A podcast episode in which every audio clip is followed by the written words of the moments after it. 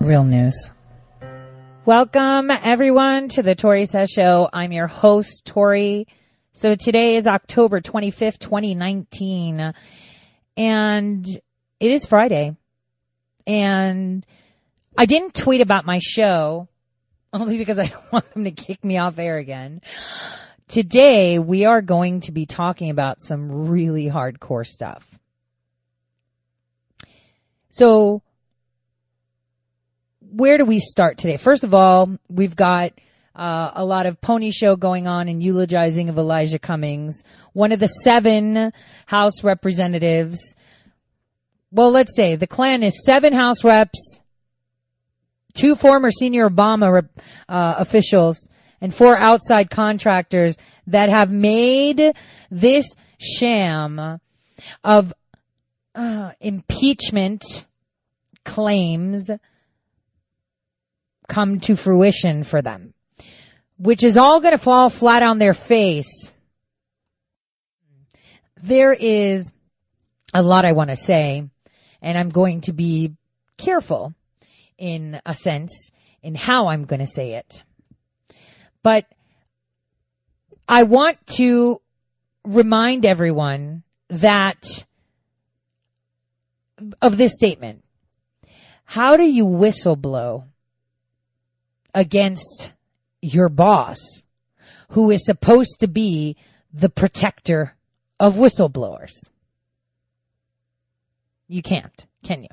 I mean, because they'll quash you because you're going to be whistleblowing about them and they're supposed to be the ones protecting you. There is a lot going on. You know, we talked a little bit about, uh, you know, um, uh, what was going on in regards to Schiff and, uh, listening, you know, in on conversations and how he came to this, um, whistleblower. But today we're really going to get to the nitty gritty of it. We're going to talk about two specific guys. Two guys I've mentioned before. One guy that's actually come public saying, oh, I'm going to testify. It is going to be so good. But before we do that, let's see. We should listen to this. You can do if you are looking for it. You can defend the truth. You can defend democracy. You can lift up others. And toward the end of his life, he said, I am begging the American people to pay attention to what is going on. Because if you want to have a democracy intact for your children and your children's children and generations yet unborn, we have got to guard this moment. Guys, listen again to just that part and we're going to break this down. This is how they communicate. This is how they're telling the mainstream media and the rest of the world what needs to be done. Take a listen again. You can do if you are looking for it. You can defend the truth. You can defend democracy. You can lift up others. And toward the end of his life, he said, I am begging the American people to pay attention to what is going on. Because if you want to have a democracy intact for your children and your children's children and generations yet unborn, we have got to guard this moment. This is our watch. Our Elijah knew, because he was a man of faith and a man of the church, that life was fleeting and precious. What church is she referring to? What democracy and truth is she referring to? And that's why he worked so hard to make every moment of his life count. When we're dancing with the angels, the question will be asked, he said, in 2019, what did we do to make sure we kept our democracy intact? Oh my gosh. Oh my gosh. Did you hear that?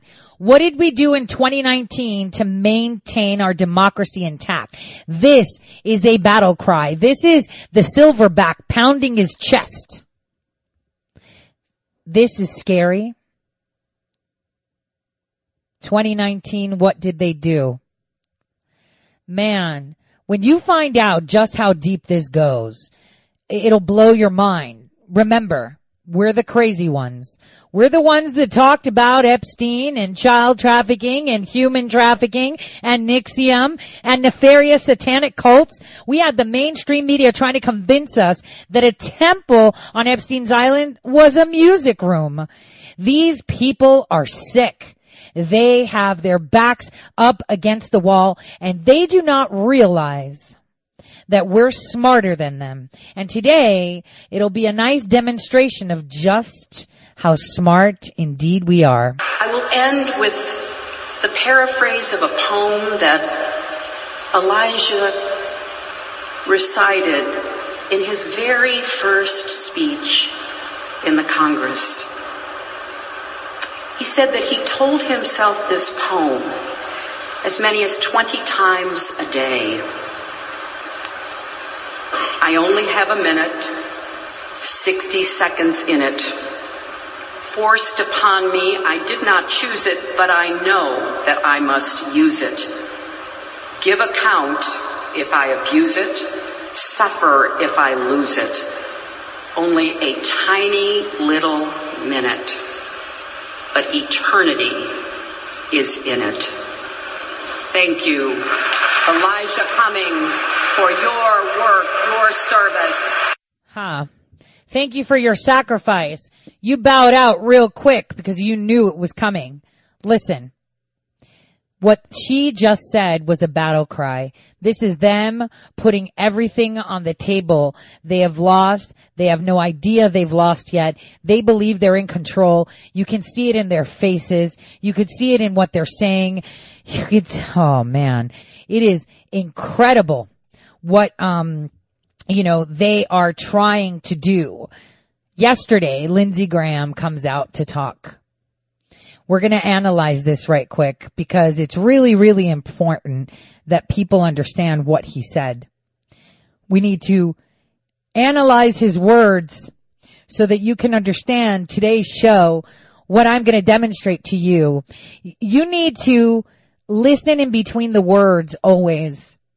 Pay attention to those that are being propped up by mainstream media, both right and left. Both right and left. Some, uh, my source in the Ukraine told me that many of these statements are being made for notoriety and to just boast people.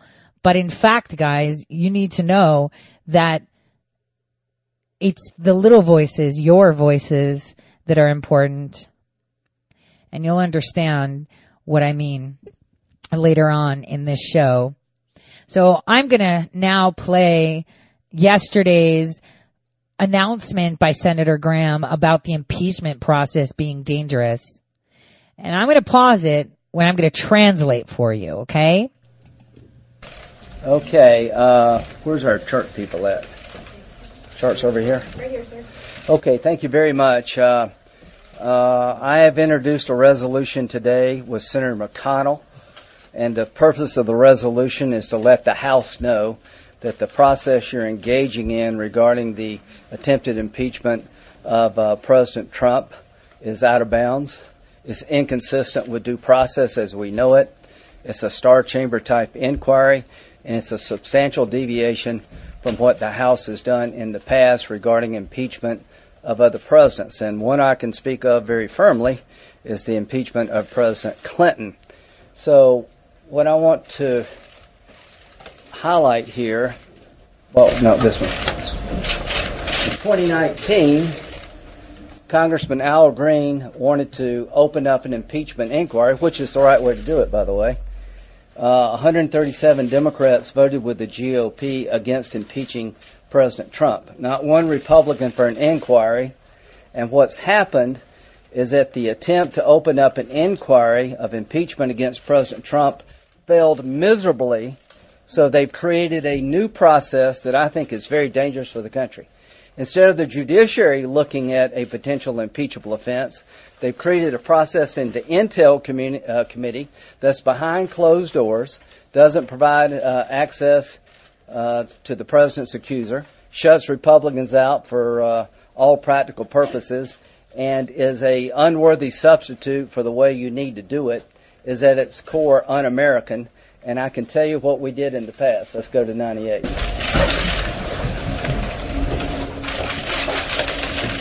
In 1998, in October, we had an impeachment inquiry vote on the floor of the House. I was there. 31 Democrats voted to open up an impeachment inquiry, and after after that inquiry, First of all, I just wanted to say he made these slides that cost us taxpayer monies to print at um, Kinko's or wherever he went to print them out. Um, when he could have just said it, but he wanted a visual so people can see it, that there was an open vote for an impeach- impeachment inquiry, and that there were no secret proceedings before that. I've said it once, I'll say it, well, I've said it, I've said it millions of times. There is no impeachment inquiry. This is not an official impeachment inquiry because no vote has been done and it actually it failed when they tried to canvass it for an impeachment inquiry. These were the rights given to uh, President Clinton, his team, and members of the minority. And the rights on there is House debate and vote on inquiry. Define the scope of the inquiry. Members can see evidence. President's counsel can attend. Specific rules for investigation. Allowed to challenge the evidence. Minority given subpoena power. None of those are being honored right now. None. None of this exists today. What's going on is a runaround the impeachment process, creating a secret proceeding behind closed doors that fundamentally is, in my view, denies due process.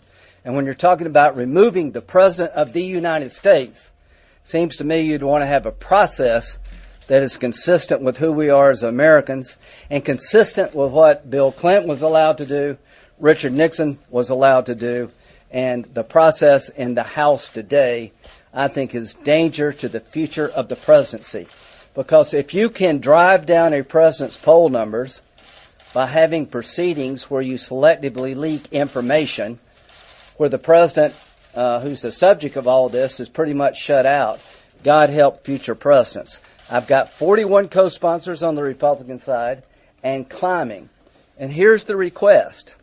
If you believe you have a case against the president, vote to open up an inquiry, allow Republicans to have a say, uh, make sure the president is allowed to participate in a meaningful manner like we did in the past.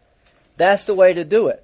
What you're doing today, in my view, is unfair to the president and is dangerous to the presidency. And I think 41 Republican senators and growing is a strong signal to our House colleagues that you're off script here. There's a way to do it, a right way and a wrong way, and you've chosen the wrong way.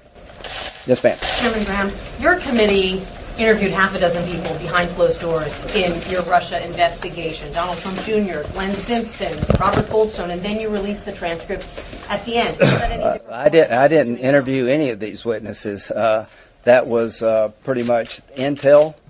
So this here, is the judiciary. yeah, th- this was what I'm saying. This is not an informal. We're looking at the Russian investigation. Mueller testified. So this was all about Mueller. So here's what happened. Ken Starr spent almost five years looking at Clinton. He came before the committee. We had an impeachment inquiry vote. Ken Starr put forth to the Senate Judiciary Committee the 11 allegations against President uh, Clinton. We passed four articles of impeachment based on the Starr report that was transparent, transparent subject to cross examination in public. It was a public hearing, and two of those articles passed the House. What Mueller did was investigate the president for two years, spent $25 million, and did not recommend any action. That's the difference. When it comes to impeachment messaging, it seems like the White House has changed course multiple times. At this point, Have you noticed? at this point, are you confident that you guys are on the same page? And is it the Hill now leading this messaging strategy? So I, I talked to uh, the uh, Chief Staff Mulvaney. I think they're working on uh, getting a, a messaging uh, team together. You know, I was involved in impeachment of President Clinton. I know this sounds weird, but Clinton, look what he did. What he did is he had a team that was organized, had legal minds that could understand what was being said versus the legal proceedings in question, and they were on message every day. The President Clinton defended himself, but he never stopped being president. And I think one of the reasons that he survived is that the public may not have liked what the president had done, but believed that he was still able to do his job. And as he governed during impeachment, I think that was probably the single best thing he did, quite frankly, to, to avoid. And that's because the Clintons own the media. I mean, let's be honest. The media is attacking the president. Our president has to constantly reinforce the great things he's done for this nation because the media refuses to acknowledge it. That is the difference here between rapist Bill Clinton and China thief Hillary Clinton to what is going on today. Today, we have the deep state, the cabal, the, the, the DC swamp in full panic mode because their pants have been pulled down. And the thing is, there are very few, and I, and I stress this, very few people within the administration that are working for us. And the person taking the brunt of it is the President of the United States. And all the soldiers, the digital soldiers out there, as General Flynn stated, are people that do not have the notoriety that you would think. Everyone keeps thinking, whoa, this, you know, commentator, this reporter, this host is the lead. No, they are not. They are simply tools being used again and again and again for both sides. Okay? For both sides. It's very important we understand that. Now, having said that, having said that, even though there are very few of us there in the administration, in senior positions that are holding the front, right? They're holding everything. They're standing fast. We've got AG Barr under attack right now is a political pawn when they applauded him being appointed because I issued that article about Barr. We know who the real Barr is, who the Barr is for all these years. But again, think. Back in November, we had this conversation about General Flynn, and I don't like to reiterate, I mean, I told you when his, uh, that his sentencing was going to be pushed back. It's never going to happen. He's never going to be sentenced. This whole thing is going to go away because I told you that they retroactively created these 302s. Now, seven months later from March, when I drop that bomb, what happens? That's exactly what comes to fruition. Trump Flynn 2020 seems more evident every single day, uh, in hopes that this timeline sticks and that the events roll out as they should. Uh, I can tell you that up until yesterday, there was a, a 60-40 certainty on how things would go. Lindsey Graham was the reason it was a 60-40 only because of the statements he made during this speech, which are of very huge importance. But, hmm, sources from the Ukraine tell me otherwise. And the, um, issue that came up with Kellyanne Conway, how ironic, right? I was making, no, I was nodding toward the direction of George Conway, which I do not believe, I do not want to believe is a compliant actor.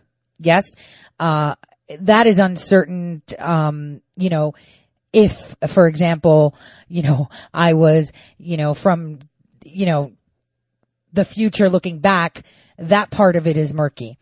I do not believe it's so. Um, I believe it is something different completely and a, he is not a compliant actor in what is happening which will be unfolded, you know, throughout um, this show today.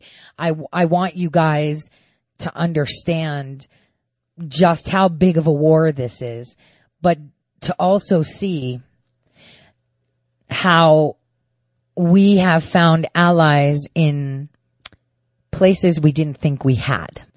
So this is going to be very interesting. Now, we're going to analyze this whole thing that Lindsey Graham said because he dropped a lot of corrupt, you know, dog whistling in there and requests is questions to his people to move on. And you're going to see that come up. Senator, I'm hoping that will become the model here. Senator, you referred to uh, uh, Robert Mueller's investigation Mhm. and Starr's investigation. Yeah. Uh, there is no prosecutor looking into the allegations that the combined House committees are looking into. Now, you were a prosecutor, sir. Uh, would you ever have conducted an investigation uh, when, in, in which your witnesses were allowed to speak in public and give other witnesses the opportunity? That's actually a, a, a, a very good point. I mean, during the whole Mueller investigation, I backed off of calling a lot of the key witnesses because I didn't want to get in his lane. Now, I'm being asked by uh, Republican uh, folks out in the Republican world, why don't you call Adam Schiff? Well, I think that would do a lot of damage to the country for a senator to call a member of the House. You have a speech and debate problem. But if you think Adam Schiff is a fact witness, why isn't Donald Trump a fact witness? The point is that's that's not a process that I think will withstand uh, scrutiny. Durham is looking at potential misconduct about uh, things that happened in 2016, particularly involving the Ukraine. This isn't about 2016, Senator. This is about what the president has been doing with Ukraine along with his personal lawyer, and the Justice Department has declined to investigate. So, So, what, I mean, there's no prosecutor looking into it, and so the House has to do the job of a prosecutor. Well, here's what I would say. Are you suggesting there needs to be a special counsel for Ukraine? I think that's well. Here's what I've I've been trying. Did you hear that? I'm going to replay that. Replay that. Listen. This is the dog whistling. particularly involving the Ukraine. This isn't about 2016, Senator. This is about what the president has been doing with Ukraine along with his personal lawyer, and the Justice Department has declined to investigate. So, Okay, so uh, since they failed with the Russia hoax, right?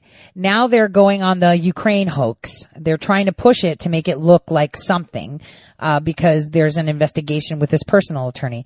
Listen to what he says right now. So, what, I mean, there's no prosecutor looking into it, and so the House has to do the job of a prosecutor. well, here's what I would say. Are you suggesting there needs to be a special counsel for Ukraine? Oh, another Mueller investigation, right? That's a great idea. Are you suggesting we should put a special counsel to look into the Ukraine so we can bury that information? Because what if people find out that me, Amy Klobuchar, and, you know, McCain were selling weapons, you know, to a variety of people? How Amy from Minnesota has these shell companies where she has $10 billion of, you know, payments to some contractor for weapons and that company is uh, pretty much a shell company. This is what he just whistled. Nobody caught that. Nobody commented on that. The fact that he was like, that sounds like a great idea. Let's get another special counsel so we can eradicate evidence because with Mueller, they weren't successful enough. Enough. They got rid of a lot of stuff, but not good enough because we found it elsewhere.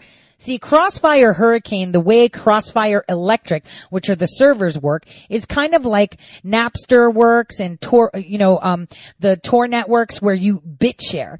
So bits and bits and bits of their information that is on the cloud and was being shared can be pieced together from servers everywhere else. See, they may be smart, but other people may indeed be smarter and they're just not wearing the crown and the sash and throwing it in their face until now. So this is how we're winning.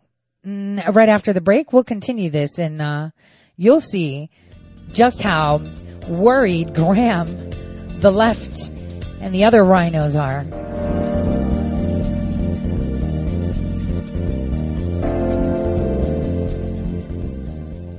All right, everyone. Welcome back to the Tori Says Show. I'm your host, Tori. So just to recap, Lindsey Graham is saying great stuff and then he throws in these, hey, maybe you want to do a secondary special counsel on the Ukraine so we could bury some stuff.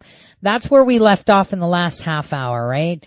Take a listen to the rest of this because there's, it is riddled with like this spear of yes and then this spear of swamp. I think that's well. Here's what I've, I've been trying to get a special counsel to look at all things 2016 from our side. Mueller gave the Trump campaign a pretty good. Uh, it, he wanted, oh, I've been trying to get a special counsel to look at it from our side. What do you mean from your side? There's only one side, the facts. Okay? This is rubbish. He, here is how he's politicizing, the, here's how he is politicizing our Department of Justice and the process. Are you listening? Because he should have never said that. You never assign a special counsel to see it from your side. We don't need a special counsel. We got William Barr. We got U.S. attorneys. Thank you, Matt Whitaker, for doing all that. We have Durham. We have Huber. We've got tons. Ah, but we have a few wild cards that are in high positions that can pay attention to things.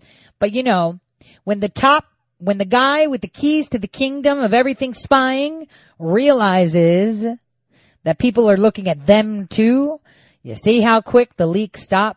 That's the thing. Take a listen how he digs a hole even dip, deeper right now after suggesting a secondary, a second special counsel for the Ukraine. And now he says, well, we wanted one for our side. It is to me. Here's the process. Why did I support Mueller? To me, there was a conflict at the Justice Department. Why did I introduce legislation that you can only fire Mueller for cause? Because I thought it was important for the country for somebody outside politics to look at this. I think somebody outside politics should look at the things that I'm concerned about in 2016. You may not be, but I think the FISA warrant application uh, could be a, considered a fraud on the court. We'll see from Horowitz. I- Oh, you mean what I've been saying, like how Judge Collyer signed it after she already knew that they had spied illegally to gather information in order to apply to spy, you know, over collection, you know, section 702.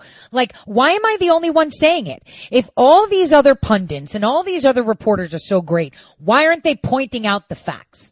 Facts are the only time you have overcollection or spying without a warrant is one when there's a malfunction in the algorithm on issued FISA warrants or monitoring warrants, right? That's number one. Or two, when you purposely input code into the algorithm to hold information illegally. So we know that Judge Collyer was the one that spanked. Listen to these names. Lynch, Comey, Clapper, Brennan, Carlin, everybody and their mother. Okay?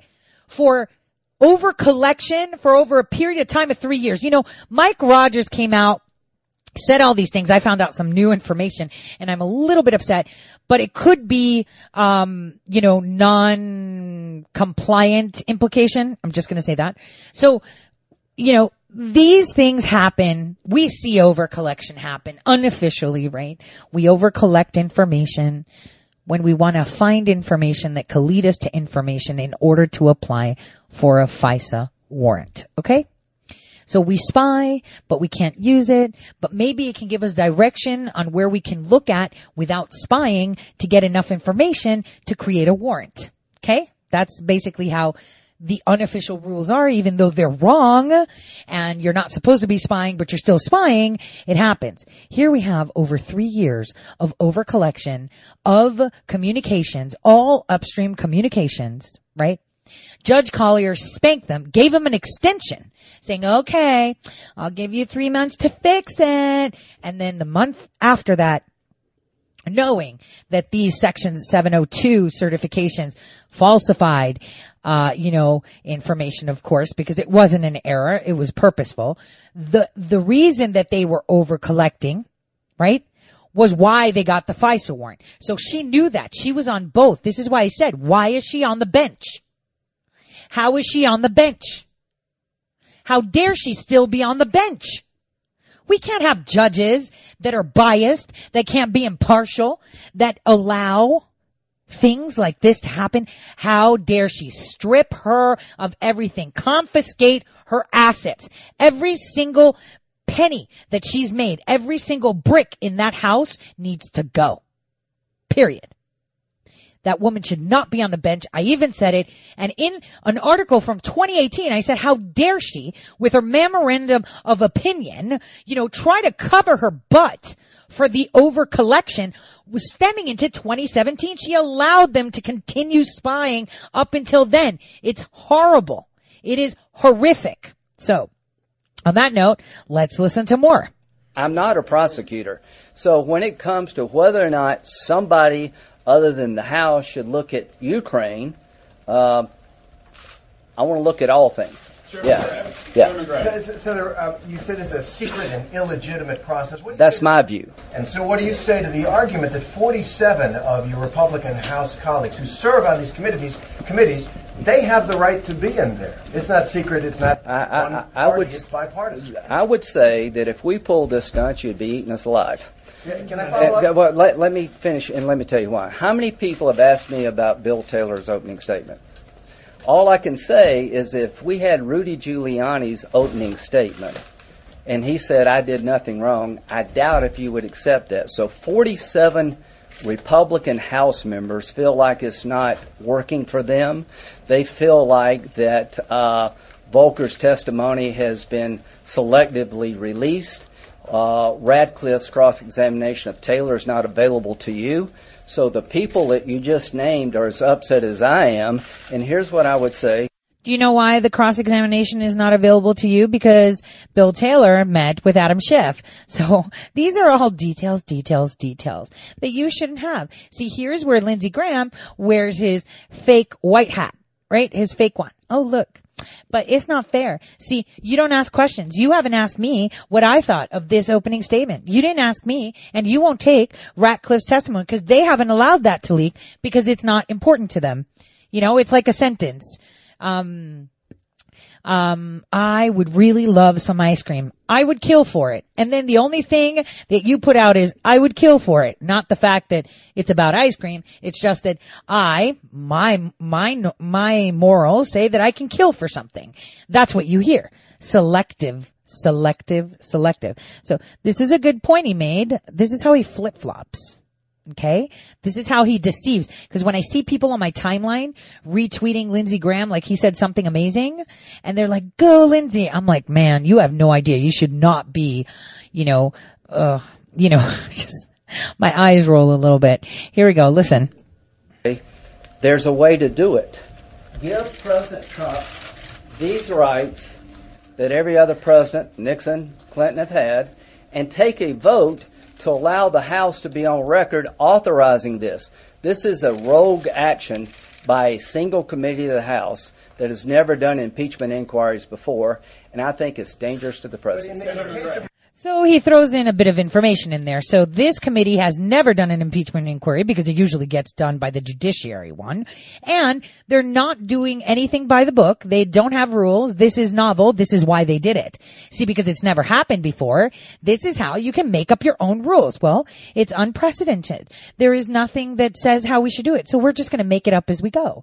He's telling you how they can justify why they're not abiding for it. He's telling them what would be substantiated.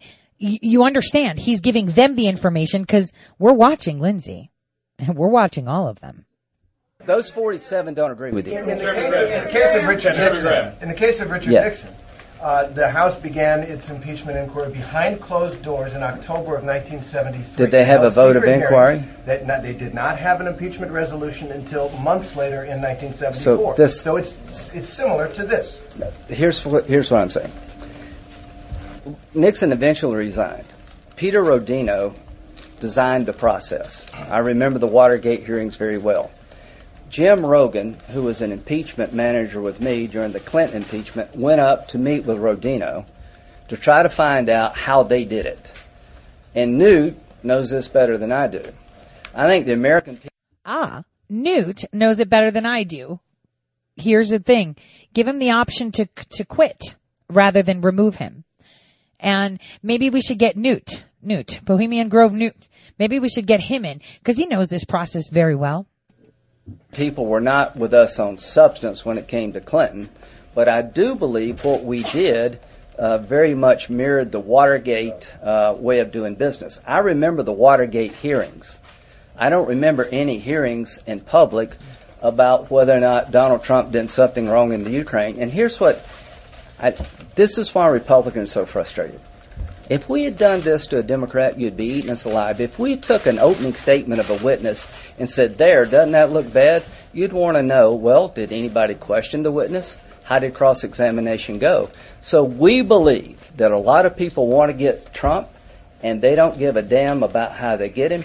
I'm not telling you what he did or didn't do. I'm telling you what they're doing in the House is dangerous to the country. What can you tell us about your lunch today with the president? What happened? Uh, it was good. Okay. So this is really important. Okay. About his lunch with the president. Listen.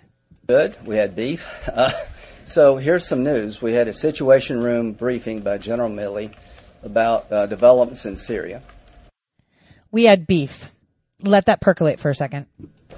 Uh, there were eight or ten senators. Uh, there's a plan coming together uh, from the uh, uh, the Joint Chiefs that I think may work. That may give us what we need to prevent ISIS from coming back, Iran taking the oil, ISIS from taking the oil. Uh, I am somewhat encouraged that a plan is coming about that will meet our core objectives in Syria.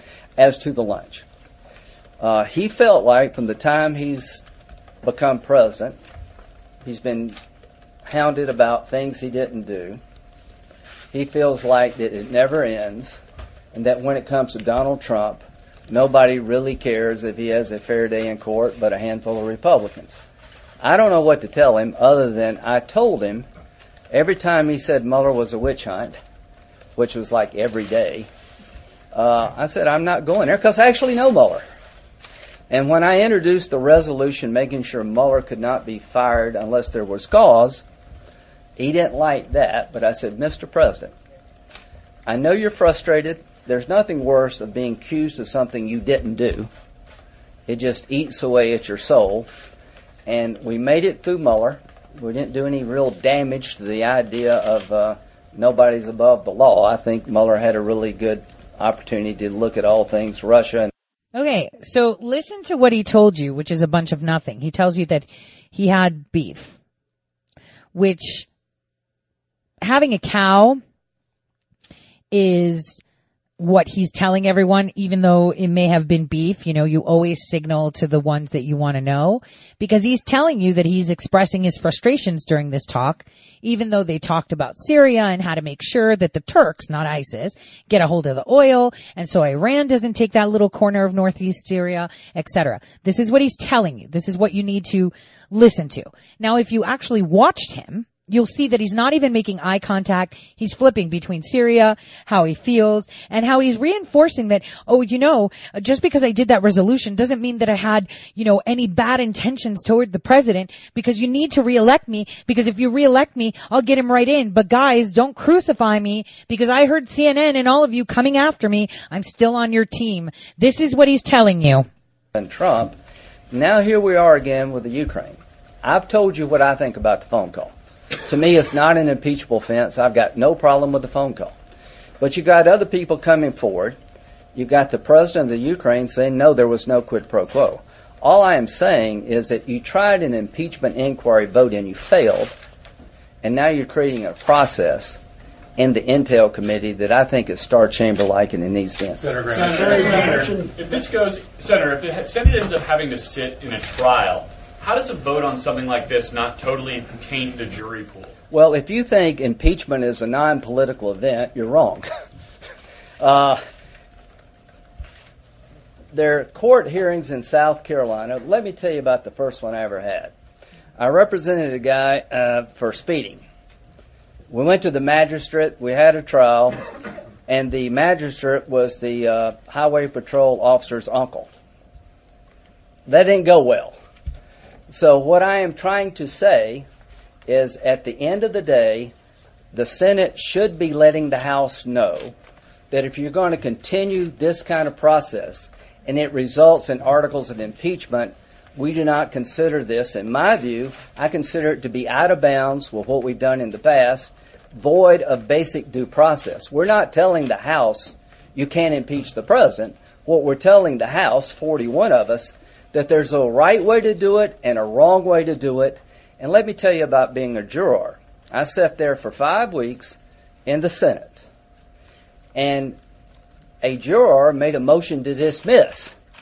In a court of law, juries can't get up and say, I want to dismiss the case. So this is one part legal and two part politics. And what I'm trying to tell Republicans out there that it is okay for the Republican Party to insist that Donald Trump be treated fairly. And a lot of senators are going to tell you, since I may be a juror, I don't want to comment on substance. But I'm hoping we can get most Republicans to comment on the idea that the impeachment proceedings as currently constituted in the House are unfair and dangerous. Okay, now let me translate this for you because this is huge. So this is him talking to the Democrats. He's saying that's fine. You want to impeach him? That's great. But what you're doing right now is completely out of process. And because he's in control right now, he's got the right people, the right eyes on everything, and a bunch of people you don't know about. You better make sure that you are keeping your ducks in line. You better come out and mention why this is in secret. You have to validate your position because this is going to be a problem going forward. And this is why he's passing this resolution. He's trying to tell them, dude, if we don't do this, the whole party's gone. All of us are gone uh, stop doing it. I know you're panicking, but you know, we can regain control because we have eyes on everything. But Lindsey, we also have eyes on everything too.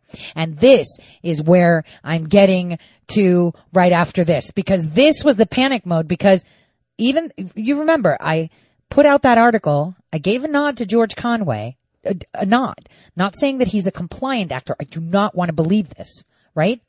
But I gave a nod and then Kellyanne Conway, apparently, because you know, all these big places love to listen to Red State Talk Radio and then go write articles about it, right? They started to kind of mm, get in there with, uh, hey, your husband and pissing her off. Because for her, it's personal.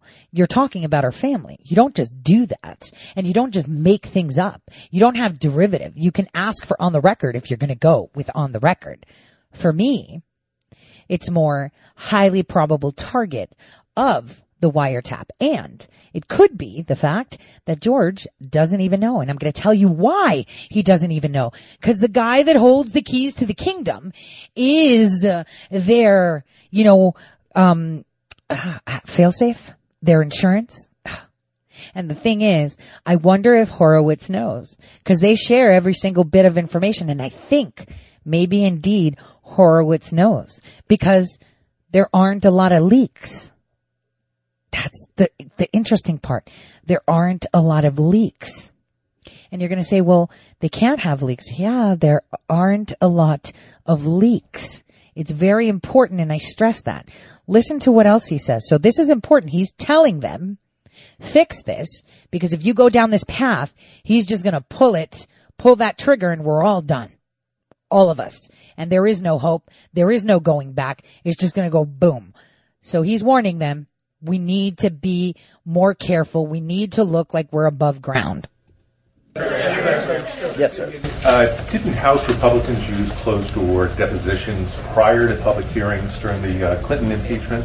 Yeah, right. Why was it okay then, but you don't like it? We in October of 1998, we authorized impeachment as a body with 31 members, uh, saying do an inquiry. Some were behind closed doors, but the inquiry itself became very public. We had the Starr hearing to start it off with, but the president participated in a very meaningful way. So what's missing here is the House authorizing this inquiry. What's missing here is the 47 Republicans you talked about that are participating feel like it's not a fair process. They can't participate in a way that's meaningful. So what he's saying is, is that there was no vote, and then the people that they claim are part of the process can't even participate. They're not allowed to ask questions. They can't see things unless someone's watching them to see things. What they have access to, that's not how it goes. See, and like I said, because the Intel Committee has never done this, right? And has always gone through judiciary, they make up their own rules. And this is a big problem. Yeah. Um, if the Senate had tried to interfere with the House impeachment process back in the 90s under Clinton, how would you have reacted? I think if we were doing this, you'd be beating the shit out of us. I think if a Republican were doing to a Democrat what we're doing, you would be all over me. And I think it says a lot about people in your business, with all due respect. I am confident that if we had an Intel Committee inquiry revolving, involving a Democratic president where we selectively leak stuff, you would be calling us every kind of bad name and we would deserve it. So what I am saying is there's a right way to do it and a wrong way to do it, and this is a dangerous way to do it. One more question. Senator Graham, can, can Yeah. I just follow up? Senator, I'm sorry. Yeah. Well, we'll let you both. Okay, um, just quickly right now, you're focusing a lot on the process. The Democrats have made clear that they want to release the transcripts and hold public hearings. Should the White House change its messaging once So here's what I'm saying. So she says, oh, you're focusing a lot on the process. The Democrats say they want to release the transcripts and have open hearings. Uh, how are you going to do that if you haven't taken a vote on an impeachment inquiry yet? What they're doing is selectively leaking information to drive the president's poll numbers down and to drive the momentum for impeachment up. Everything coming out of this Star Chamber process is being leaked by Democrats. They said, "You heard Bill Taylor. I was breathless." Well, I. The point is, you don't know what Bill Taylor was asked. We don't know if he was cross-examined and what what unfolded. So what you have here is a hearing, a process that is, to me, not sufficient for due process, is being used in a politically dangerous fashion. If you open up one of these things in the future against a Democrat, and we selectively leak things and we shut out the Democratic president from having a chance to participate, please use my words against us. So I just thank you, Senator. I just wanted to follow up a little bit more on the lunch and in general the Okay. direction that you've got. So he said that it's a dangerous political process. Now this guy's going back to the lunch because he knows about the cow. So let's go. from the White House and from the president himself. What did he? What did? Can you tell us a little bit more about what Yeah, I can. he'd like you to do?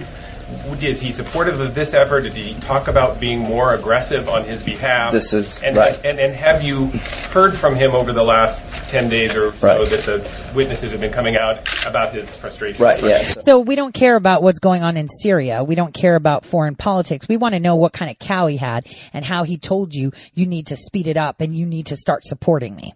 So uh, he was in a good mood. He appreciated the lunch. He would like the process to be exposed for being basically unfair. He keeps telling us he did nothing wrong. He keeps telling me that the phone call was perfect. I'm saying, Mr. President, the phone call was okay with me. He feels like it never stops. Did you hear that? That's the key. He feels like it never stops. The phone call was okay with me. That doesn't mean it's okay with everyone else. But here's the thing.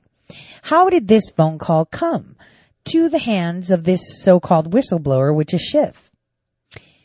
And this all ties into what Judicial Watch put out.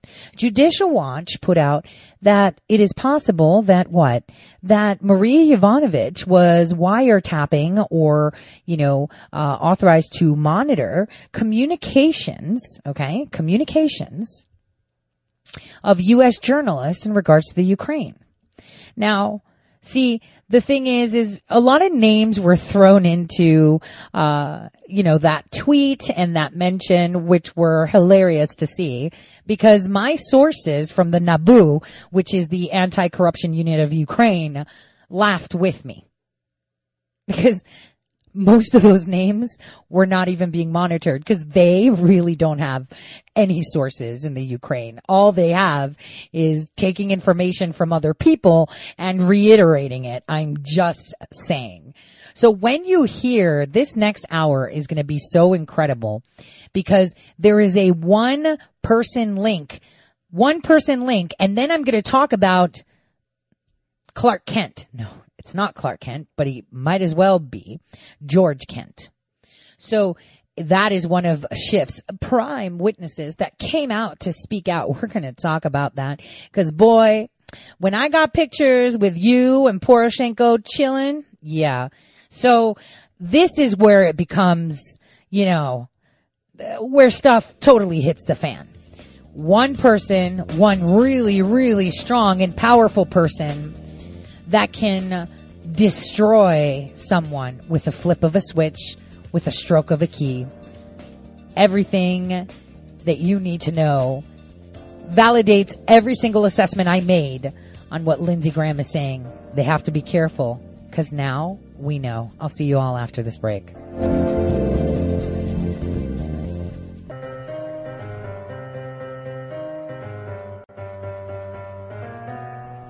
Real news. Welcome back everyone to the Tore Says Show. I'm your host, Tori. So during the break, I tweeted out a picture. A picture of a guy named George Kent. Oh dear. He is like the man for Schiff. He's the one that's like, yo, I've got all the dirt. I'm going to tell you everything. You watch. I'm the best. And he is the deputy assistant secretary to the European and Eurasian Affairs desk. Uh, he's the one with that bow tie in the picture. I'll tell you what, he loves Crimea. He is all about Crimea. He invested a lot in Crimea, has a Ukrainian wife as well. Um, and, um, you know, you have to wonder, why does Pompeo still have this clown in office?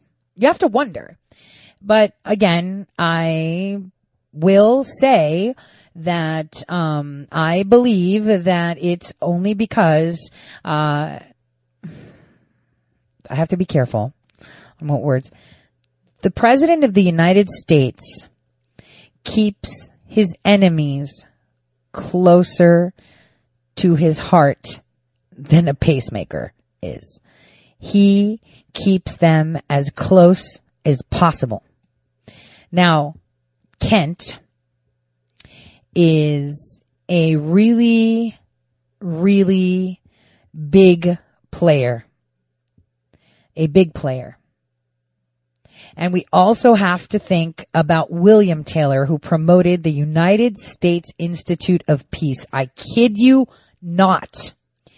The United States Institute of Peace, where it was created to remember events, historic events of Crimea, and how this was a problem, and how it's all Russia's fault, how Crimea's prosecutor office uh, was involved, how Russia is denying the occupation but causes, but called it a restoration of historical justice. I mean, at, at, at the end of the day, the Crimeans voted to stay with Mother Russia. Okay, let's be straight with that.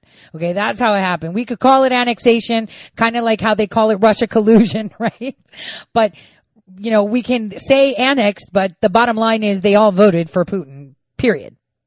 Okay. Period. And so they chose Putin over the EU and everyone was pissed. Okay. So George Kent. George Kent that I tweeted a picture of with Lutsenko, you know that, um, corrupt prosecutor, right? Oh my gosh, he was the people's deputy actually, Lutsenko. And so, um, just so you know, this is George Kent posing while he's working at the State Department, of course and how, you know, important he is that he's together with him. Now I want you to know that, um, Kent helps supervise something called the National Anti-Corruption Bureau of the Ukraine. It is a Ukrainian body of anti-corruption committee uh, that was created under um, uh, the government of the Ukraine through Petro Poroshenko. Uh, you know, the former president of the Ukraine. Um, and this was done under the direction of the Obama administration. Okay, I just want to make that clear. Okay. Now, Robert Kent is one of the people we're going to talk about, but what we need to talk about again is Robert Storch. Now my article is actually being edited as we speak, but key importance here is to know who this guy is. Okay. Let's remember, He is now the IG of the NSA. So let's pretend you're an NSA, NRO, CSS employee. And you want to blow the whistle on your own IG. How do you do that? How do you blow the whistle on the guy who's supposedly the biggest supporter of whistleblowers, even though while he created this program of whistleblowers, Clapper and Brennan went after whistleblowers? Sounds super awesome. Now, this guy was nominated to be the IG of the NSA. First time to ever ever presidentially appoint an IG, because usually the IG of the NSA was appointed by the NSA director. Okay? Just so you know, it was always that way that the NSA director would appoint an IG for the NSA. So what we have here is Barack Hussein Obama on the 30th of November. This is after President Trump was elected of 2016 nominates for this position Robert Storch. In the meantime, the Senate failed to confirm him. And so that position was left empty. Completely empty. In the meantime, though, he was the deputy IG to the Department of Justice working under Horowitz. So he was second in command to Horowitz. So one might say that's kind of awesome because Horowitz is like super impartial. Is he though? Come on. He has to be because everyone's going through all his stuff and he doesn't want to go down in history as the corrupt auditor of the Department of Justice. But isn't it funny how the second in command was picked by Barack Hussein Obama to take the position of the most important inspector general position, which is that of the NSA. Because the NSA covers everything communications, covers everything covert operations, covers every single asset the United States of America may have, CONUS and OCONUS. So you have to think about it. The most important sink into everything goes through him. Contractors, on books, off books go through him. That's as long as he knows about them, right? So, here's the thing. This same guy who was deputy IG to Horowitz is now the IG of the NSA that was renominated by President Trump in June of 2017.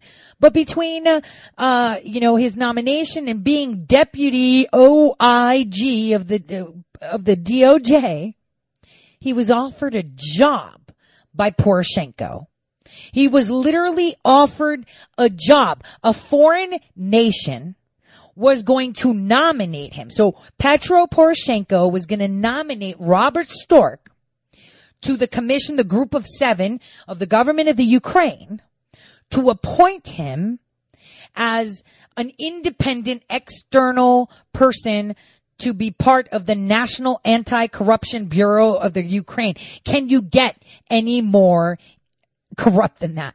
In addition, there is verified, verified, verified communications and meetings between Robert Storch and Marie Yovanovitch. Now, my own source, which may be still or has been working for the NABU, uh, which is the National Anti-Corruption Bureau of the Ukraine, told me months and months and months ago that the Ukraine was monitoring people to see who has communications with people in the Ukraine. So for example, any communications from the United States or originating from the United States upstream going through to the Ukraine are being captured by the NSA. So, so you understand, I'm going to play you this clip and we're going to analyze it so it has more context for you.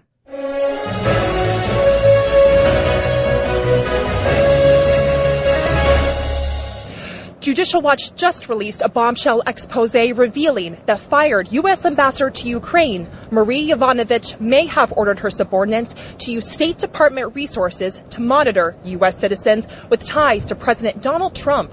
This would be a direct violation of U.S. laws and government regulations.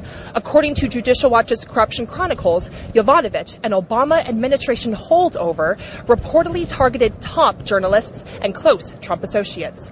These included John Solomon, Sarah Carter, Sean Hannity, Rudy Giuliani, and Donald Trump Jr. Several days after Yovanovitch issued her order, her staff was informed that her request was illegal. Judicial Watch has now filed a FOIA request with the State Department and will continue gathering key facts from government sources. This is Amelia Kane in Washington. Okay, so according to this, she had requested it to be done through the State Department. Mm. But here's where the avenue came in, just so you guys know, because she didn't monitor just the reporters that you think are blue check marks. Like I saw names like Jack Posobiec fly around and other ones, and I'm like, okay, they may have contacts to the Ukraine, whatever. But my sources in the Ukraine told me that they were already monitoring all upstream communications within the United States. Um, and anyone that was in the Ukraine that may or may not be associated with the NABU that has communications with people in the United States were being monitored too. This was told to me months ago. Remember, I had done an episode on something called the Secret Circle. Google it check it out. See, because there are some upstreams that the NSA can't get. And like I said, many, many, many, many, many times, the technology they have, everybody has. It's pretty much open source. If you're monitoring us, we monitor you too. That's the way it goes. So think about this. If I knew that they were monitoring, let's say for example, say I was John Solomon, and I knew that they knew that I was a nobody or I was John Solomon or whatever, and they were monitoring me, do you think that I would continue to just email people and ask for things thinking that I'm protected? No. Obviously not. I would not use communications that I know that the IG of the NSA, who, by the way, oh, let's not forget, was also the DOJ legal counsel representative in the Ukraine, was offered a job by the president of the Ukraine, worked and associated with Marie Yovanovitch in the Ukraine, and was deputy OIG to Horowitz appointed by Obama and then re-upped for nomination and finally appointed, well, Obama nominated, not appointed, nominated him for appointment, but it was President Trump that allowed him to be nominated. So one might think President Trump was really upset, you know, about this whole Amazon lady being appointed and how he's really, really disappointed, you know, even though they mean well, you know, that something, uh, you know, they should not be having never Trumpers, you know, on it. I mean, you know, it's really important that we revisit that tweet after this one, which is, where is the whistleblower and why did he or she write such fictitious and incorrect account of my phone call with the Ukrainian president? Why did the IG, which IG is he referring to? Is he referring to like Atkinson? Who is he referring to? Why did the IG, again, which IG is he referring to? Let this happen. Because, because, because upstreams, because over collection. Are you getting this? That's the fancy way of saying spying. So why did the IG allow this to happen? Who is the so-called informant? Schiff? Who was so inaccurate? A giant scam. Hmm. Over collection. Over collection of who you can wiretap and who you can't. Over collection of taking half-baked conversations from one place to another. And then claiming that, um, you know, it's a fourth uh, hearsay, hearsay probably because of the over collection. I mean, you don't want them to know that, um, we know they're spying.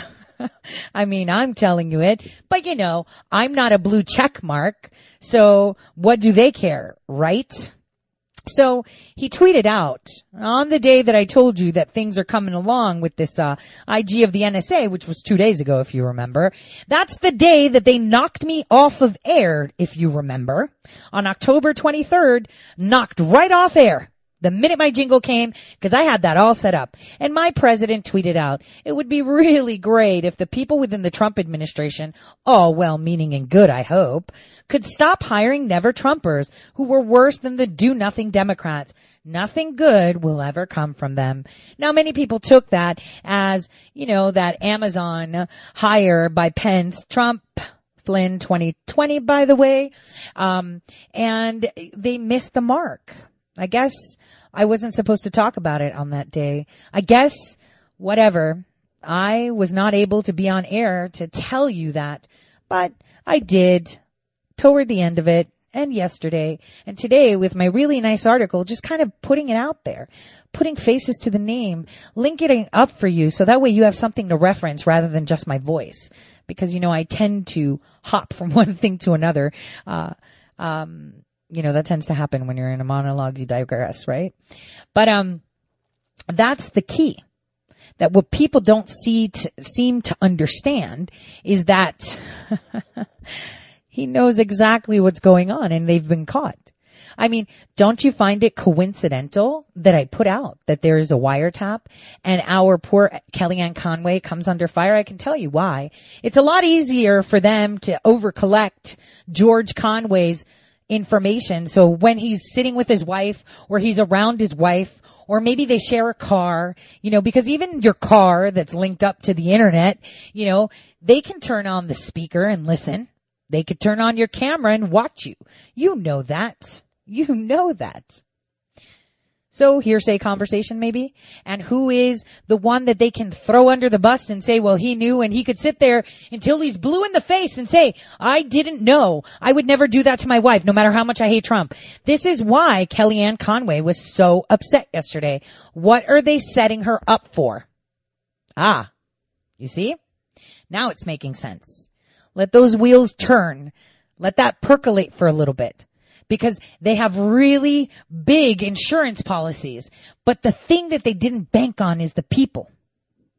They are so adamant, so scared, so scared of giving power to the people that they will do anything and they are doing anything they can in their power to limit that. They are doing everything in their power to limit that. And it is not you know, for poops and giggles, right? This is scary, scary stuff.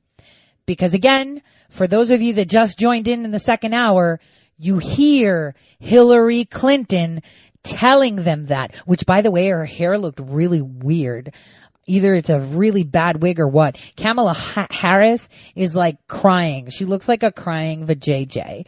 It's the most stupidest, pony show I've ever seen honoring a man supposedly that was for the people. Listen to the dog whistling. Listen to what they're telling you because you know what? Hmm.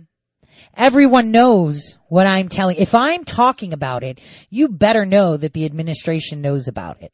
And when I say we're winning, you have to think. How many times did they laugh at you when you referred to Pizzagate? How many times did they laugh at you when you talked about Epstein, NXIVM, child trafficking, child rape, human trafficking, Fast and Furious? How many times? And yet all of those things are true a hundred percent.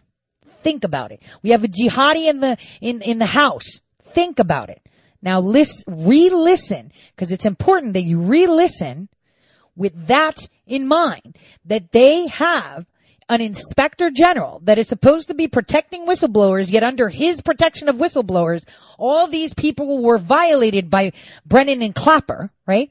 He's supposed to be overseeing all communications that exit the United States that he can detect, of course, right? Because it has to fit the algorithm. I mean, they could do it geographically, but hey, there's ways around that too, right? Just saying.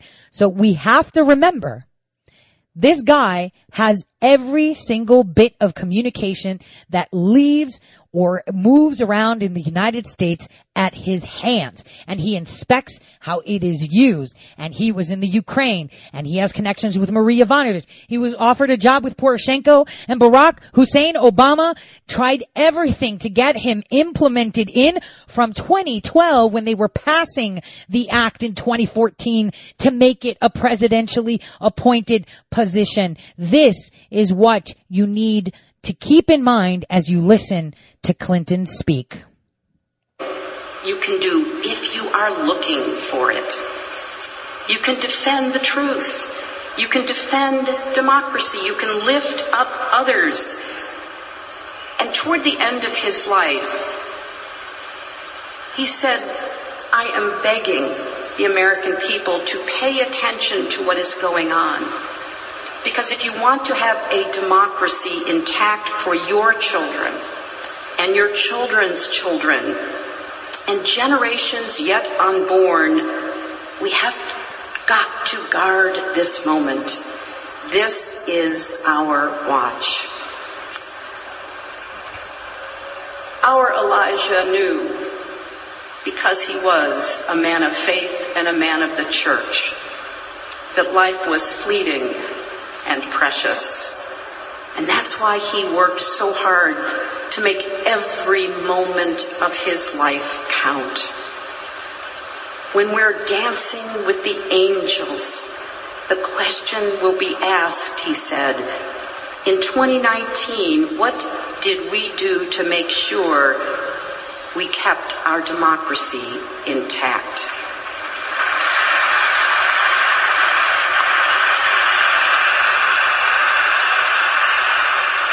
I will end with the paraphrase of a poem that Elijah recited in his very first speech in the Congress.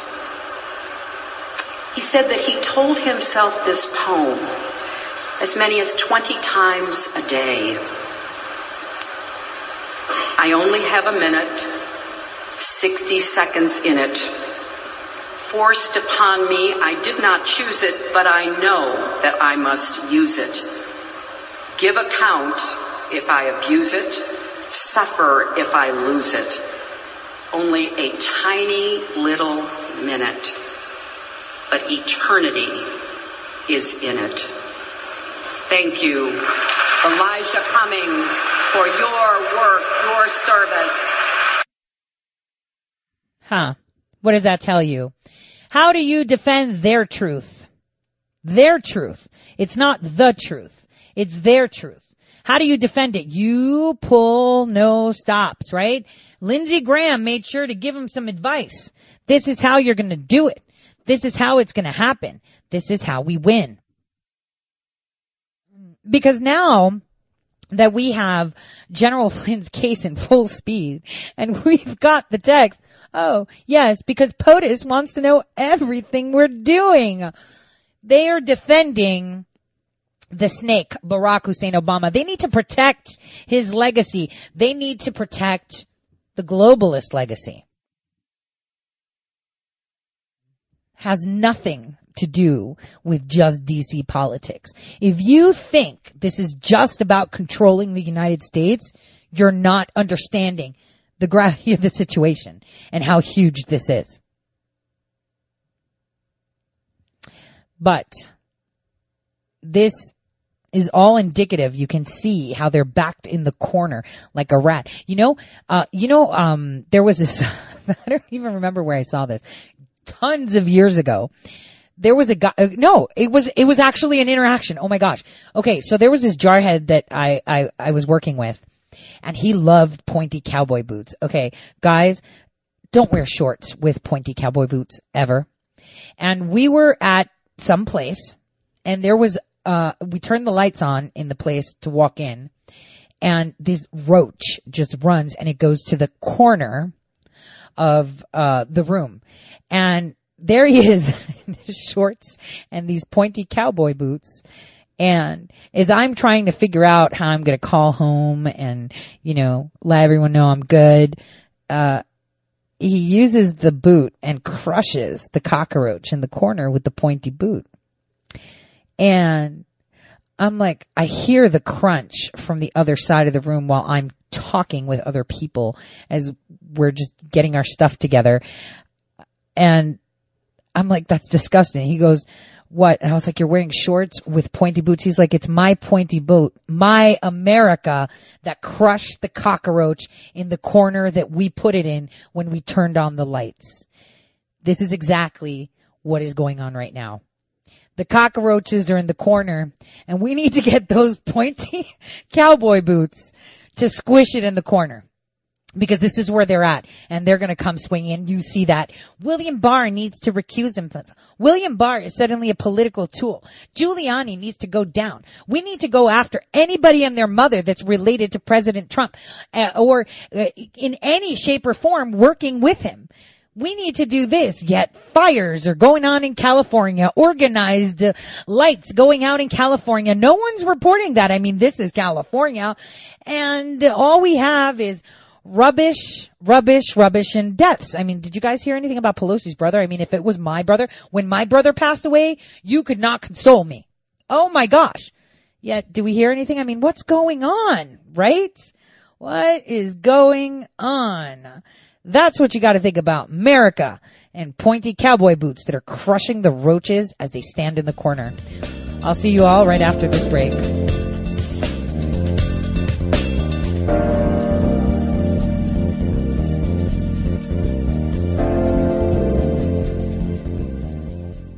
All right, welcome back everyone to the Tore Says show. So, all right. So I just wanted to tell you guys something. Just so you guys understand how the government works in monitoring people, I may or may not be speaking from a point of reference of actual knowledge, but let's hypothetically say, uh, no, let's factually say, you know, Kathy Griffin, she did that art piece and posted that picture of the severed head, right? Secret Service went to her, questioned her, etc., and all these artists and everybody else who was in there was questioned. Guess what happens after Secret Service knocks on your door because you committed a threat? That Secret Service does. Okay? They monitor your communications after that. Same thing happened to Eminem. Same thing happened to Snoop. There's tons of people. So think, we have eyes and ears all over Hollywood. This is why they suddenly go quiet afterwards. Yeah, they're like, oh my God, you ruined that career. Yeah, because nobody can trust you because we watch and hear everything. And you have to wonder, like, are we watching and hearing everything from like Chrissy Teigen or, um, Beyonce or, um, Robert De Niro or, um, speaking of Hollywood, so I've been tweeting out that Hailey um, Baldwin is an is a is a handler, and I want to explain that to you guys. So we all know that there's a group mind think in the way that they operate. Uh, you know, the Democrats operate, the deep state operates. You either group think and we approve you or else we destroy you, right? And this goes in every aspect from your employment to your entertainment, singing industry, consumer products, whatever you have to offer that goes out to the public. If you do not, if you're big enough, uh, to cause an impact or a dent in their pockets when it comes to raising funds, they will go after you. So, how does this fall in? The National Security Agency has a lot of other agencies that fall under it. So we've got OSS, we've got CSS, we've got um, the NRO, and um, you know some other magical entities. Let's just say they monitor all these communications, interactions, and um, they score uh, dependent on impact. So, for example, if you're just one dude that sells, I don't know, um, uh, cookies, for example, like peanut butter and jelly cookies, which by the way, I haven't been able to find anywhere in the United States except for New Seasons Market in Oregon that are so good. But anyway, I digress again. I'm dreaming of peanut butter and jelly cookies. Um, and your peanut butter and jelly cookies are just as good as the ones that I just said that I find from a local vendor that um, takes it into New Season Market, which is like you know uh, upscale Whole Foods, let's say, um, and that makes an impact. That people throughout the nation will want to flock to you because you do that, or you make exceptional macarons and people are ordering them from your bakery online because they're so good. That means you have an impact and an influence. So when you're in the position of being an influencer, um, you know, uh, even though you're small, so you're not even detected, they monitor you. And how do you know that they monitor you? Would you say the NSA is looking and all these agencies? Of course. But you can see them monitoring you from what responses they put out to yours. So like if you're making amazing macarons and you're selling them for $50 a box, suddenly you see uh, another bakery that is more, um, I would say, uh, more mainstream that will undercut you and sell it for 25. They'll change the price. So you see that the small players are always attacked by the larger players. Now, what happens when a larger player is in target? Like, let's say William Barr, for example, who everybody wants to impeach, everybody wants to get rid of, and they're like, impeach Barr. How do you impeach William Barr, who you confirmed, who you were happy was coming in? How do you put that through? Think mass attack, right? This is where you motivate your masses, um, in the sense of, you know, attack. Well, let's go higher. How do you attack the president of the United States when you're that cockroach in the corner and you see that corner, that boot coming at you? What do you do? I mean, you can't talk smack about them because they don't care. It's Teflon Don. You don't sit there and make more allegations because people are so congested with BS that they're not even listening anymore. The only ears your BS falls on is the ears that only have receptors for BS that are completely brainwashed and they're like drooling zombies following along to every word you say. How do you attack it? You know what everybody missed? What Adam Schiff and um, Nadler did yesterday. Totally underreported. The only way you can attack the president of the United States right now, other than your mudslinging and your fake, you know, compromised star witnesses like, you know, Kent, right? Why don't you bring the IG of the NSA? I'd like to cross. You know what would be great if we the people could actually go in there and cross examine these people and ask them specific questions. Obviously, if anyone did their real homework, they'd be like, Tore's not allowed. Because she might be uh, talking from a point of reference that we can't talk about where her point of reference comes from. But uh, you know, think about it. How do you do it? So, we know that now there's a permanent ceasefire between Turkey and Syria. That's what Erdogan claims. We just gave the wink to the Kurds, yo, go take your oil, build up your community.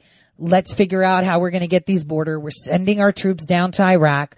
We'll negotiate on border territory. The last frontier is Iran and Turkey. We'll figure it out. How do you throw a wrench into that? Do you pay more ISIS soldiers? You can't because we got eyes everywhere. Do you communicate with people to fund ISIS soldiers for you? You can't. You warmongered and you failed. People were like, nah, man, we don't need to be in that war. Tr- Trump's right. Yeah, I'm totally with him. No, uh, uh, uh. No matter how many about you put out these fake chemical attacks, you know, the same chemical attack that happened the last time we tried to pull out of Syria. This time we pulled out and they didn't expect it and, you know, it came a little bit late with this phosphorus attack and blaming Turkey for it. So how do you throw a wrench into everything the president is doing really quickly. It's pretty simple. You, you put a motion forward to destroy the relationship, even though it's just for the sake of getting things, you know, blased, I guess, over. Blased over, like, you know, not, you know, you pull the Armenian genocide card. So there are many, many reasons why the United States has not acknowledged the Armenian genocide. And it all has to do with politics. you know, we hear a lot of people that are going to tell us, you know, the Armenian genocide, you know, the non-recognition by the United States officially, uh, to not, uh, recognize it is more so political than anything else. Now, if we were to recognize the Armenian genocide, that would throw a huge wrench into whatever deal we have with Turkey.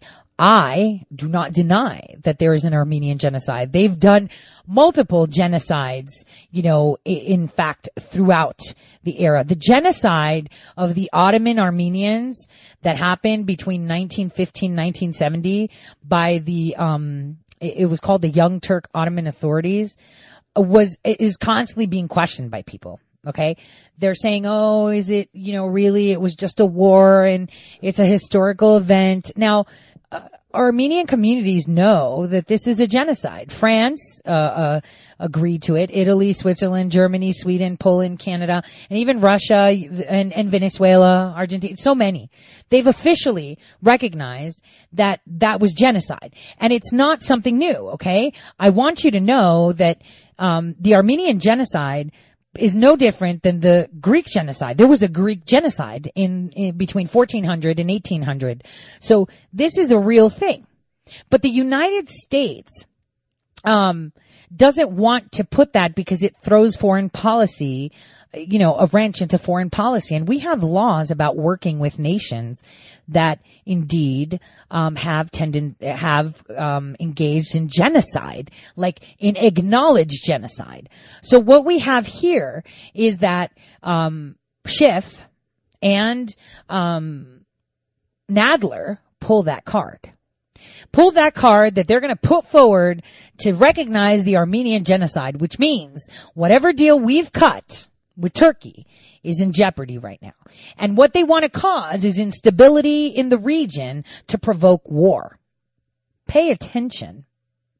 This is their strategy. I've seen this movie before. I've already told you how Turkey's gonna end. Russia's gonna take them out. Russia's gonna fix it. And you know why I know this? Because something else people didn't pay attention to is what Russia's been doing in the background.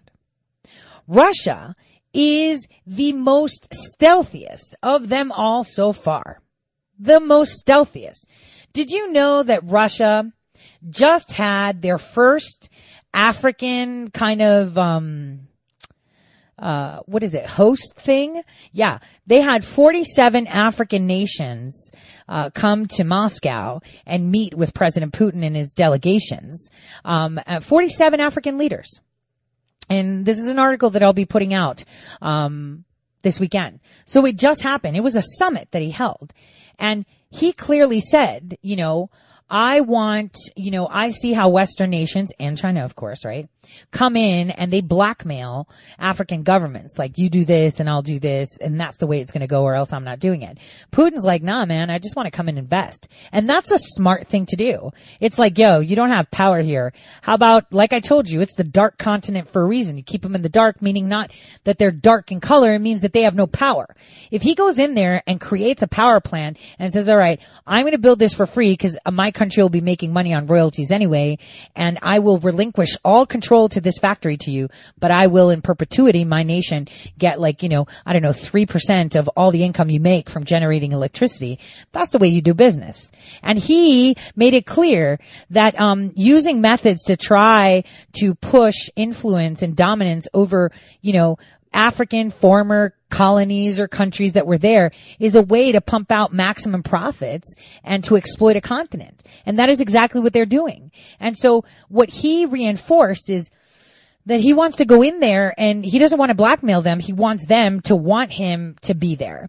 He said, I, I don't have any political or any other conditions. We just need to work together. And that's smart because once the Middle East block which is where Turkey holds the keys of connecting the continents of Europe and Asia, right, to Africa through the Middle East. Putin wants to build railways, man. And we just heard about Kenya, railway, China, connections. Hello. He's smart. This is how business is going. This is why President Trump is president. And this is why it's really important. I like, I was thinking about it. Who is going to follow in his footsteps? It is not able to happen. Like you can't get that to happen. How are you going to get it to happen? How are you going to follow in those footsteps of what he did? So all of this is going on in the background. They already know it. They already know that, you know, President Trump's agenda of making this nation great again and creating an indeed, indeed massive uprise in independent economies is what is annihilating this globalist cabal. I mean, think of it, guys. They penetrated the Inspector General's office of the National Security Agency. That is the one that holds the keys to the kingdom of all communications. How do you spy on the top spy? That is a question you need to ask yourself when they control the on and off switch. Mm. That's what you need to think about. They control the on and off switch on how you and I communicate and put it through. So they have penetrated that area, that facet of our government. How do you think Schiff has a wiretap or is, let me just make it a little bit more official. How do you think that Adam Schiff obtains over collection from the NSA? I can almost picture Schiff probably listening to me sitting in his desk with that cruddy white stuff at the corner of his mouth because he always has that. Nobody ever points that out you know, really upset. He's also really upset because I kind of made mention this morning on WFYL, you know, obviously the Katie Hill thing, guys, you know, I'm really sad that her naked pictures are out there because, you know, if I was her age, 32, if I had like, which is like what, nine years younger than me, eight, like this chick, right? If I was eight years younger, I'd probably have promiscuous photos somewhere, right? I'm just saying, not trying to be an angel or anything. I don't think her naked photos out there is a big deal. If you found them, just say that they exist, you know? Don't put it out there. But for me, it was, it was more the hypocrisy of what do you have to hide, Kavanaugh? You have something to hide in your past. Well, you do, obviously. Um, but here's the thing. Everyone is pointing out how this is a violation of congressional rules and conduct, right? But do you know why she was thrown under the bus? It just so happens that she's from California is because there's some stuff coming out on Adam Schiff and his, you know, limp-wristed behavior. So what better way than to have the ethics commission review their wording to allow for thruples since, you know, you can identify as a kid, a cow, a pensioner, you know, you can't. Cause I would love to claim that I'm over 65 so I can collect my social security and not have to work. Um, but this is, this is what they're doing. This is the plan. It's like I wrote the book, wrote the movie. And one thing that I tweeted out yesterday, which was very important is now that we know that they have been illegally over collecting communications that may or may not be directly in the White House or indirectly to the White House, etc they need to cover their butt. They need to manifest, they need to manifest a whistleblower, which now they're like, oh, it was fourth, fourth, fourth times removed hearsay. Um, and what scares me is that we're going to see, and I was talking about this with Scott Adams. I was like, man, they're probably listening to our phone right now because, you know, that's what Robert Storch do. You know, they listen to everything. So what I am worried about, which is very plausible and probable, is that they will find some guy or some gal that can satisfy the connections put out in the complaint uh, to some degree that will turn up dead with a full suicide note saying they couldn't bear to be the one that did this and they were under pressure and that they run with it as a valid form of answer. If that happens, they will also even try to pin the suicide on someone within the Trump administration, if not the president. And then you have to think, well, if that's going to happen, you know, um, Hillary Clinton should be on trial for 49 of those. I'm just saying. So that is a concern for me because they know we got it. They know we have it.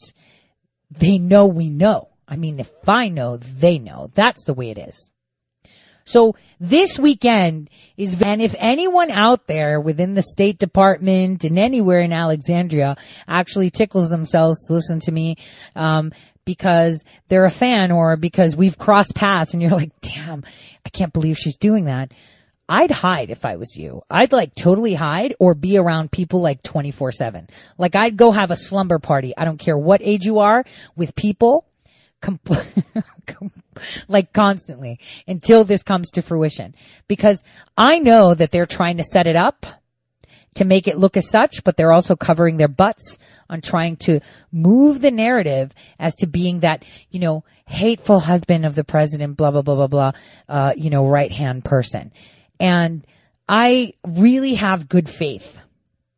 And as a wife of, you know, a man and Kellyanne being a wife of a man, uh, that are completely different in regards to dynamic and work ethic and, and, and spunkness, let's say, right?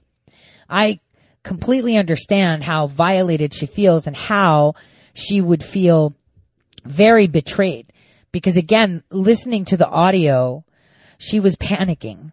And I think that everyone is kind of mulling the idea that something is coming from that end. And is getting to her. And by no, in, in, in any reality, in any timeline, Kellyanne Conway is not a traitor. She loves this country more than anything. And she really loves our president. And she has trust in her husband. Husband of four kids, guys, okay? So she has trust in that and that is what being human is. And I believe that that trust and I hope that trust um, is honored on his end, and that indeed he is a non-compliant actor. Um, because you know they own the NSA, guys. And think about it. Horowitz is a Barack Hussein Obama handover and his counterpart in the super intelligence community is also an Obama, Barack Hussein Obama handover. They used to work with Horowitz. Just saying. So nobody can really even trust the OIG. I'm putting it out there because that's the way it is. So, um, it's important that we recognize that. Okay? It is important that we recognize that this is uncharted territory for us. I mean, you would never expect it to be like this. They're trying to annihilate peace in the Middle East for the sake of, you know, talking points and distractions. They're spying on everybody and their mother through over collection accidentally. They're trying to create narratives that don't stick. Mm. And they're bringing in witnesses that we know are compromised. This is what the Democrats are doing. They don't care about the United States. They don't care about innocent people in, uh, you know, in Syria and, and the Kurds. If they did, they wouldn't be pulling out, oh, let's, you know, do the whole Armenian genocide thing. They would never do that because it would cause a wide scale war. But you know, as history indicates, the corrupt are creatures of comfort. They are, they're one trick pony. They say this is the way it goes all the time. They've been using the same methods again and again and again. And this card on the lives, innocent lives, and we're to be here remembering this because they're pushing this. Innocent lives of the Kurds that they supposedly stand with, they're the ones doing it. Pretty interesting. And you know what's really interesting? What's really, really interesting? That the president is to be in South Carolina today. Oh, Lindsey Graham. Oh, Lindsey Graham. Now that it's been announced that there's a criminal investigation, you guys heard Clapper, right? He sounded really, really nervous, didn't he? Uh, I might actually be, you know, listen to him. And Hold on. Let me play that again. oversaw the launch of the Russia investigation. What do you make of this?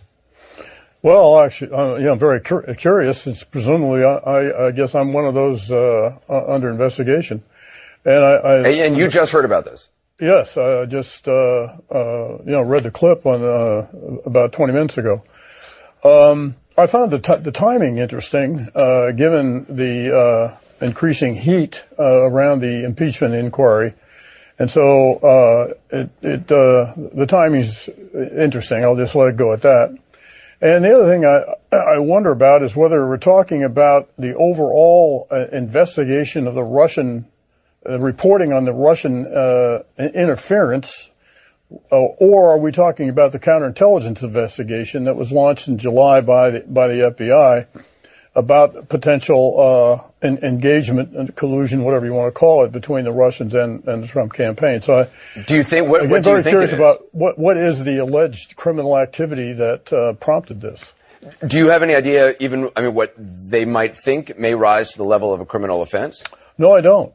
Uh, that's uh, uh, obviously an item of great interest to me.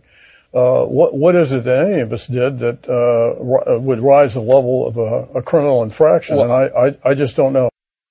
Okay, I'm going to tell you one, and you're going to remember this, and this won't be coming up too much, but what if I told you that uh, one of the criminal issues that we're going to have is the um, cooperation with the mainstream media and the weaponization of distributing reports. That's one. Clapper's in a lot of trouble. And you know what I liked? That he said, well, I didn't know. Yeah, because you don't know about the grand juries. Cause we had McCabe, remember?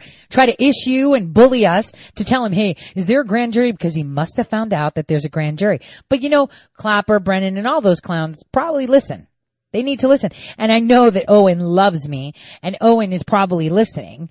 Um, he's got three of them over his head. I'm telling you that fact. Fact. There's three different ones. Now, they all lead back to President Barack Hussein Obama, which I said was going to be impeached, and I'm so glad that I got Judicial Watch claiming the same. So he can't, that he can be impeached. I'm telling you, he is being impeached. They are protecting Obama because Obama is the last frontier. He was the last representative of them. And the who's them will come out just as soon as we find out you know, why the Mars landscape is not looking as red as it used to. I mean, you could just Google that over the weekend. So on that note, have yourself a wonderful weekend.